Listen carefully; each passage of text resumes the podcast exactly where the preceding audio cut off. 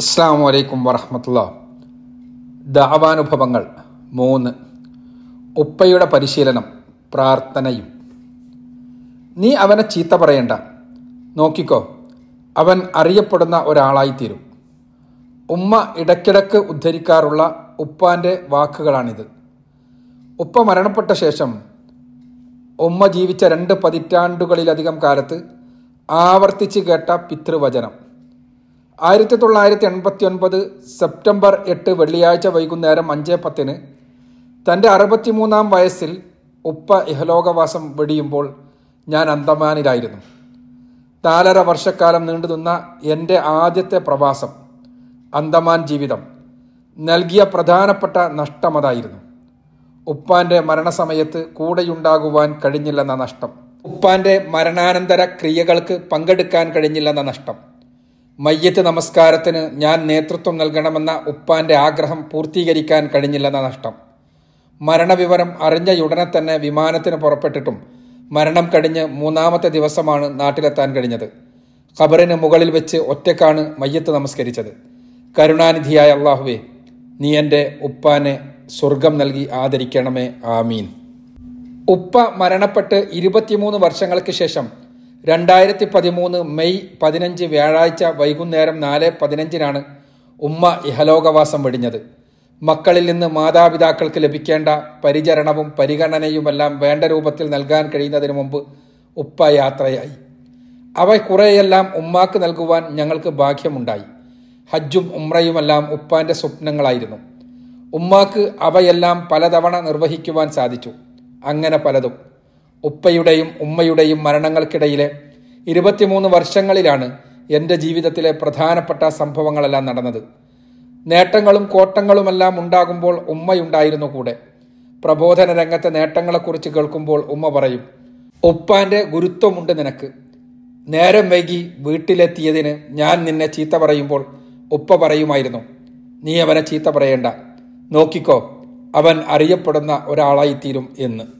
ഒരാളുടെ വ്യക്തിത്വ രൂപീകരണം നടക്കുന്നത് പ്രധാനമായും അയാളുടെ ശൈശവത്തിലും ബാല്യത്തിലുമാണെന്നും കൗമാരത്തിലെത്തുന്നതോടെ അത് ഏകദേശം പൂർത്തിയായി കഴിഞ്ഞിട്ടുണ്ടാകുമെന്നും ബോധപൂർവമായ പരിശീലനങ്ങളിലൂടെയുള്ള മാറ്റങ്ങളല്ലാതെ വ്യക്തിത്വത്തിന്റെ അടിസ്ഥാന ഭാവത്തിൽ കാര്യമായ പരിവർത്തനങ്ങളൊന്നും ഉണ്ടാക്കാൻ അതിനുശേഷം കഴിയില്ലെന്നുമുള്ള പാരന്റിംഗ് പാഠങ്ങൾ മനസ്സിലാക്കാൻ ശ്രമിക്കുമ്പോഴെല്ലാം സ്വന്തം വ്യക്തിത്വത്തിന്റെ രൂപീകരണത്തെയും പരിണാമത്തെയും കുറിച്ച് അപഗ്രഥിക്കാൻ ശ്രമിക്കാറുണ്ട്. പ്രബോധക വ്യക്തിത്വത്തെ സ്ഥാപിക്കുന്നതിലും വളർത്തുന്നതിലും എങ്ങനെയെല്ലാമാണ് ബാല്യകാലാനുഭവങ്ങളും മാതാപിതാക്കളുടെ രക്ഷാകർത്തൃത്വ രീതികളും സ്വാധീനിച്ചിട്ടുള്ളതെന്ന് മനസ്സിലാക്കുന്നതിന് പരിമിതികളുണ്ട്. ശൈശവത്തിലെയും ബാല്യത്തിലെയും ഓർമ്മകളിൽ സിംഹഭാഗവും സ്മൃതിയിൽ ഉണ്ടാവുകയില്ലെന്നതാണ് പ്രധാനപ്പെട്ട പരിമിതി. മുതിർന്നവർ നൽകുന്ന വിവരങ്ങളുടെ അടിസ്ഥാനത്തിൽ മാത്രമാണ് അത്തരമൊരു അപഗ്രഥനം സാധ്യമാവുക.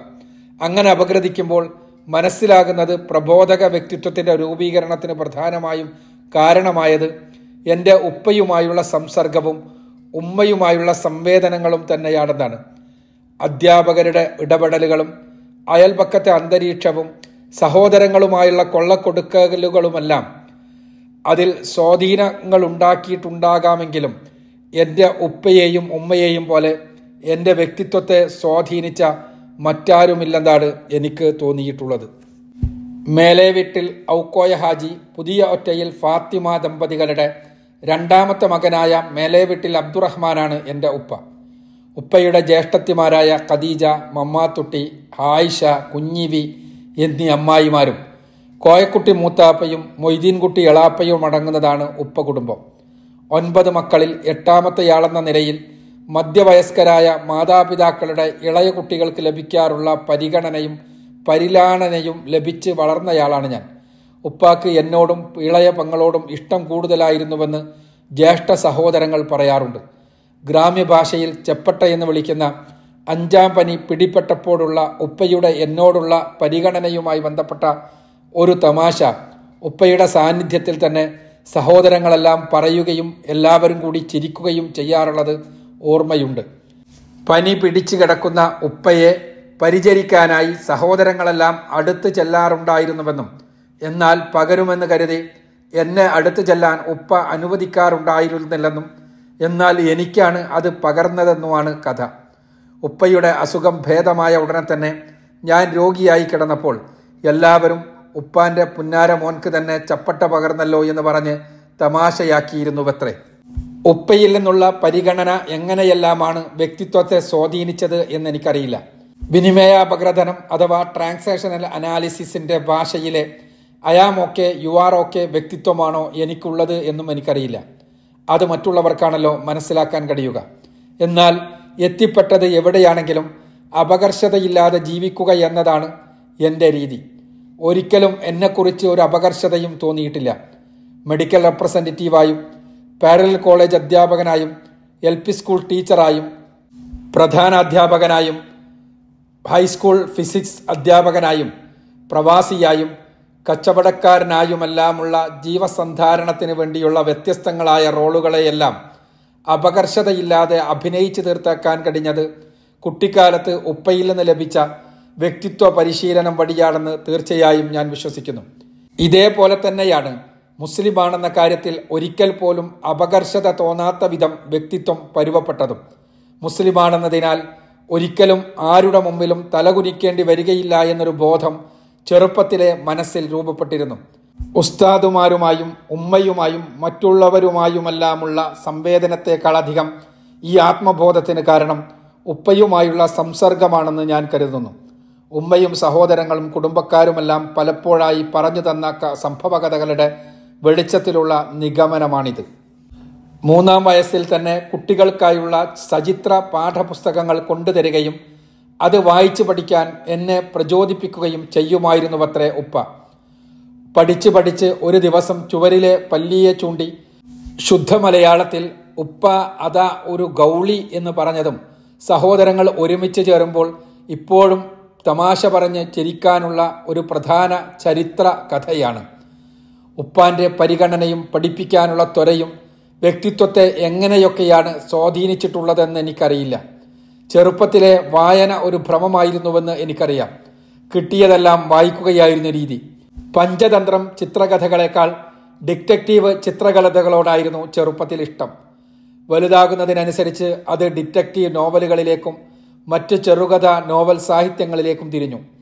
ഡിറ്റക്റ്റീവ് നോവലുകളാണെന്ന് തോന്നുന്നു അന്വേഷണാത്മകതയോടും ശാസ്ത്രത്തോടും അഭിരുചി വളർത്തിയത്. ശാസ്ത്രവും തത്വശാസ്ത്രവുമെല്ലാം വായനയിൽ വന്നതോടെയാണ് മെല്ലെ സാഹിത്യ വായന കുറഞ്ഞു വന്നത്. ഈ വായനകളുടെ എല്ലാം വിത്ത് വളരെ ചെറുപ്പത്തിൽ ഉപ്പ വായിക്കാൻ പ്രേരിപ്പിച്ച സചിത്ര പാഠാവലിയായിരുന്നുവെന്ന് ഇന്ന് തിരിച്ചറിയാൻ കഴിയുന്നുണ്ട്. അള്ളാഹുവിൽ ഭരമേൽപ്പിച്ചാൽ അവൻ എപ്പോഴും നമ്മോടൊപ്പം ഉണ്ടാകുമെന്ന ദൃഢമായ ബോധ്യം സ്വന്തം ജീവിതാനുഭവങ്ങളിലൂടെ വേണ്ടപ്പെട്ടവരുടെയെല്ലാം ഹൃദയങ്ങളിൽ കൊത്തിവെച്ചയാളാണ് ഉപ്പ. ചെറുപ്പം മുതൽ കേട്ടുവളർന്ന സംഭവങ്ങളിലൊന്ന് ഇങ്ങനെയാണ്. ഉപ്പ ഹോമിയോ ഡോക്ടറായി താനൂരിനടുത്ത തെയ്യാലിങ്ങൽ സേവനമനുഷ്ഠിക്കുന്ന കാലം. മാസത്തിൽ രണ്ടോ മൂന്നോ തവണയാണ് പാലത്തിങ്ങലെ കുടുംബ വീട് സന്ദർശിക്കുക. കാൽനടയായാണ് യാത്ര. ഒരിക്കൽ എന്തോ അത്യാവശ്യത്തിനായി രാത്രിയിൽ ഒറ്റയ്ക്ക് യാത്ര ചെയ്യേണ്ടി വന്നു. അപകടകരമെന്ന് പലരും മുന്നറിയിപ്പ് നൽകിയ നടപ്പാതയിലൂടെയാണ് രാത്രിയിൽ പോകേണ്ടത്. കൈകാലുകളുടെ അസ്ഥികളും തലയോട്ടിയുമെല്ലാം കാണാമെന്ന് നാട്ടുകാർ പറയുന്ന ഓവുചാലുകൾക്ക് മുകളിലൂടെയാണ് നാവിൽ ദിക്കറുകളുമായി അള്ളാഹുവിൽ ഭരമേൽപ്പിച്ചുകൊണ്ടുള്ള യാത്ര. കയ്യിൽ ടോർച്ചുമായി അതിവീശിയാണ് വിജനപ്രദേശത്തു കൂടിയുള്ള നടത്തം. ഒരു ഓവുപാലത്തിനടുത്തെത്തിയപ്പോൾ രണ്ടുപേർ കഠാരയുമായി മുന്നിലെത്തി. കൊള്ളക്കാരാണ്. മരണം മുന്നിൽ കണ്ട നിമിഷങ്ങൾ. അള്ളാഹുവിനോട് പ്രാർത്ഥിച്ചുകൊണ്ട് നിങ്ങൾക്ക് എന്താണ് വേണ്ടതെന്ന് ചോദിച്ചു. അതിനിടയിൽ ടോർച്ചിന്റെ പ്രകാശം സ്വന്തം മുഖത്തേക്ക് അടിച്ചുപോയി. ഉപ്പാന്റെ മുഖം അവർ കണ്ടു. ഓവുപാലത്തിനടിയിലിരിക്കുന്ന സംഘത്തിലുള്ളവരിൽ ഒരാൾ അവിടെ നിന്ന് വിളിച്ചു പറഞ്ഞത്രേ അത് നമ്മുടെ ഡോക്ടറാണ് വെറുതെ വിട്ടേക്ക്. വഴിമുടക്കി നിന്നിരുന്നവർ ഓടി മറഞ്ഞു ചെയ്യേണ്ടത് ചെയ്ത ശേഷം അള്ളാഹുവിൽ ഭരമേൽപ്പിക്കുകയും അവനോട് പ്രാർത്ഥിക്കുകയും ചെയ്താൽ അവൻ നമ്മെ തുണയ്ക്കുമെന്നതിന് ഉപ്പ തന്നെ പറഞ്ഞു തന്ന അനുഭവകഥ. ഇത്തരം അനുഭവങ്ങളുടെ വിവരണത്തിലൂടെയാണ് ഭരമേൽപ്പിക്കാൻ അള്ളാഹു മതി എന്ന ബോധവും അവനിൽ ഭരമേൽപ്പിച്ച് ശരിയെന്നുറപ്പുള്ള കാര്യങ്ങൾ ചെയ്യാൻ ആരെയും ഭയക്കേണ്ടതില്ലെന്ന ചങ്കൂറ്റവും ഞങ്ങളിലെല്ലാം വളർത്താൻ ഉപ്പ ശ്രമിച്ചത്. പടച്ചവനിലുള്ള സമർപ്പണത്തിലൂടെ സ്വയം നേടിയെടുത്ത നിർഭയത്വം ചുറ്റുമുള്ളവരിലേക്ക് സമർത്ഥമായി സന്നിവേശിപ്പിച്ചതാണ് ഉപ്പ നൽകിയ ഏറ്റവും വലിയ സമ്മാനം. സർവശക്തനും കാരുണ്യവാനുമായ പടച്ചവനിലുള്ള ബോധമാണ് എപ്പോഴും പേടിച്ച് ജീവിക്കേണ്ട പിശാചുക്കളെക്കുറിച്ച ചിന്തയല്ല ഉപ്പയും ഉമ്മയും ഒന്നും ഞങ്ങൾക്ക് പകർന്നു നൽകിയത്. അഭൗതിക യാഥാർത്ഥ്യങ്ങളായ ജിന്നിനെയും പിശാചിനെയുമെല്ലാം കുറിച്ച ബോധമുണ്ടാക്കിയതോടൊപ്പം അവയെ പേടിച്ച് ജീവിക്കുന്നതിന് പകരം അള്ളാഹുവിൽ ഭരമേൽപ്പിക്കുകയാണ് വേണ്ടതെന്നും എങ്കിൽ സർവശക്തൻ അവയിൽ നിന്നെല്ലാം നമുക്ക് രക്ഷ നൽകുമെന്നുമുള്ള ബോധം നൽകുന്ന നിർഭയത്വം അപാരമാണ്. അത് ചെറുപ്പത്തിലെ ആസ്വദിച്ചു വളരുവാൻ അവസരമുണ്ടായതിനാലാണ് ഭയപ്പെടുത്തുന്ന പിശാചു കഥകൾ പറയുകയും എഴുതുകയും ചെയ്ത് ആശ്ചര്യപ്പെടുത്തുന്നവരോട് ഇപ്പോഴും നീരസം തോന്നാറുള്ളത്. അന്ധവിശ്വാസങ്ങളുടെ ലാഞ്ചന പോലും ചെറുപ്പത്തിൽ മക്കളുടെ മനസ്സിലേക്ക് കയറാൻ ഉപ്പ അനുവദിച്ചില്ല. ജിന്നുകളും പിശാചുക്കളും കയറിയവരും അവരെ ഇറക്കുന്നവരുമെല്ലാം അയൽപ്പക്കങ്ങളിലും തറവാടുകളിലുമെല്ലാം അരങ്ങ് തകർക്കുന്ന കാലത്ത് അത്തരം കോപ്രായങ്ങളിലധികവും നാടകങ്ങൾ മാത്രമാണെന്ന അറിവ് ഞങ്ങൾക്ക് പകർന്നു തന്നത് അനുഭവങ്ങളിലൂടെയായിരുന്നു. പിൽക്കാലത്ത് എ ടി കോവൂരിന്റെ കൃതികൾ വായിക്കുമ്പോൾ ഞങ്ങളുടെ തറവാട്ടിലെ കോവൂർ ഉപ്പയായിരുന്നുവെന്ന് തോന്നിയിട്ടുണ്ട്. കോവൂരിന്റെ മാനദണ്ഡം നിരീശ്വരവാദമായിരുന്നുവെങ്കിൽ ഉപ്പയുടേത് തൗഹീദായിരുന്നുവെന്ന് മാത്രം. ഒരു സംഭവം. ഉപ്പയുടെ നാല് ജ്യേഷ്ഠ സഹോദരിമാരിൽ ഒരാളുടെ പഴയ തറവാട്ടിൽ ചാത്തനേർ അമ്മായികാക്ക മരണപ്പെട്ട ശേഷം ബന്ധുക്കൾ തമ്മിലുള്ള സ്വത്ത് തർക്കങ്ങൾ തകൃതിയായ സമയത്താണിത് നടക്കുന്നത്. അമ്മായിയും മക്കളും തറവാട് ഒഴിഞ്ഞുകൊടുക്കണമെന്ന ചിലരുടെ ആവശ്യത്തിന് അവർ വഴങ്ങിയില്ല. ആരൊക്കെയോ അമ്മായിയെ കൊല്ലുമെന്ന് ഭീഷണി മുഴക്കിയിരുന്നുവത്രേ. അതോടനുബന്ധിച്ച് കല്ലേറ് വന്നപ്പോൾ അത് പുറത്തുനിന്നായിരിക്കുമെന്നാണ് എല്ലാവരും കരുതിയത്. വീട് എഴിഞ്ഞു തകർക്കുകയും അങ്ങനെ അമ്മായിയെ കൊല്ലുകയുമാണ് ലക്ഷ്യമെന്ന് കരുതിയ സഹോദരങ്ങളും ബന്ധുക്കളിൽ ചിലരുമെല്ലാം രാത്രിയിൽ അമ്മായിയോടൊപ്പം വന്ന് കാവൽ കിടക്കുക പതിവായിരുന്നു. കാവലിരിക്കുന്നവർ രാത്രിയിൽ ഉറക്കമൊടിച്ച് വലിയ ടോർച്ചുമായി പുറത്തിരിക്കും. കല്ലേറ് വന്നാലുടൻ ടോർച്ച് തെളിച്ച് ചുറ്റുപാടും പരതും. ആരെയും കാണുകയില്ല. ദിവസങ്ങൾ കഴിഞ്ഞു. ഉപ്പ അകത്തുള്ളവരെ നിരീക്ഷിക്കാൻ തുടങ്ങി. ജോലിക്കാരിയായ പാത്തുമ്മയുടെ പെരുമാറ്റത്തിൽ ഉപ്പാക്ക് സംശയം തോന്നി. ആരോടും അത് പങ്കുവച്ചില്ല. ഒരു ദിവസം മറ്റുള്ളവരോടെല്ലാം പുറത്ത് കാവലിരിക്കാൻ ആവശ്യപ്പെട്ട് ഉപ്പ ടോർച്ചുമായി അകത്തിരുന്ന് പാത്തുമ്മയെ തന്നെ നിരീക്ഷിച്ചുകൊണ്ടിരുന്നു. അവർ എങ്ങോട്ട് പോയാലും ഉപ്പ പിന്തുടർന്നു. തനിക്ക് വല്ലാത്ത വയറുവേദനയെന്ന് പറഞ്ഞ് പാത്തുമ്മ പത്തായത്തിന്മേൽ കമഴ്ന്നു കിടക്കുന്നത് ഉപ്പ ശ്രദ്ധിച്ചു. കിടന്നയുടനെ ഓടിന്മേൽ കല്ല് പതിക്കുന്ന ശബ്ദമുണ്ടായി. കല്ല് വന്നു വീണത് ഉപ്പാന്റെ മുന്നിൽ. പുറത്ത് നല്ല മഴയുള്ളപ്പോൾ അകത്ത് വന്നു വീണ കല്ലിന് നനവൊന്നുമില്ലാത്തത് ഉപ്പ പ്രത്യേകം ശ്രദ്ധിച്ചു. അത് പുറത്തുനിന്ന് വന്നതല്ലെന്ന് ഉപ്പാക്ക് മനസ്സിലായി. പാത്തുമ്മ കമഴ്ന്നു കിടക്കുന്ന പത്തായത്തിന്റെ എതിർവശത്ത് ചെന്ന് ഉപ്പ അതിനടിയിലേക്ക് ടോർച്ച് തെളിച്ചു. പത്തായത്തിനടിയിൽ ശേഖരിച്ചു വെച്ചിരിക്കുന്ന കല്ലുകളുടെ കൂട്ടത്തിൽ നിന്ന് അടുത്ത കല്ല് കാൽ വിരലുകൾ കൊണ്ട് ഇറുക്കിപ്പിടിച്ച് മെല്ലെ പൊക്കി കയ്യിലേക്ക് എടുക്കുകയാണ് പാത്തുമ്മ ഉപ്പ ഓടിച്ചെന്ന് അവരെ കയ്യോടെ പിടികൂടി കള്ളനെ കിട്ടിയെന്ന് വിളിച്ചു പറഞ്ഞു. പുറത്തുള്ളവരെല്ലാം ഓടി അകത്തെത്തി. പാത്തുമ്മയെ ചോദ്യം ചെയ്തപ്പോഴാണ് കാര്യം മനസ്സിലായത്.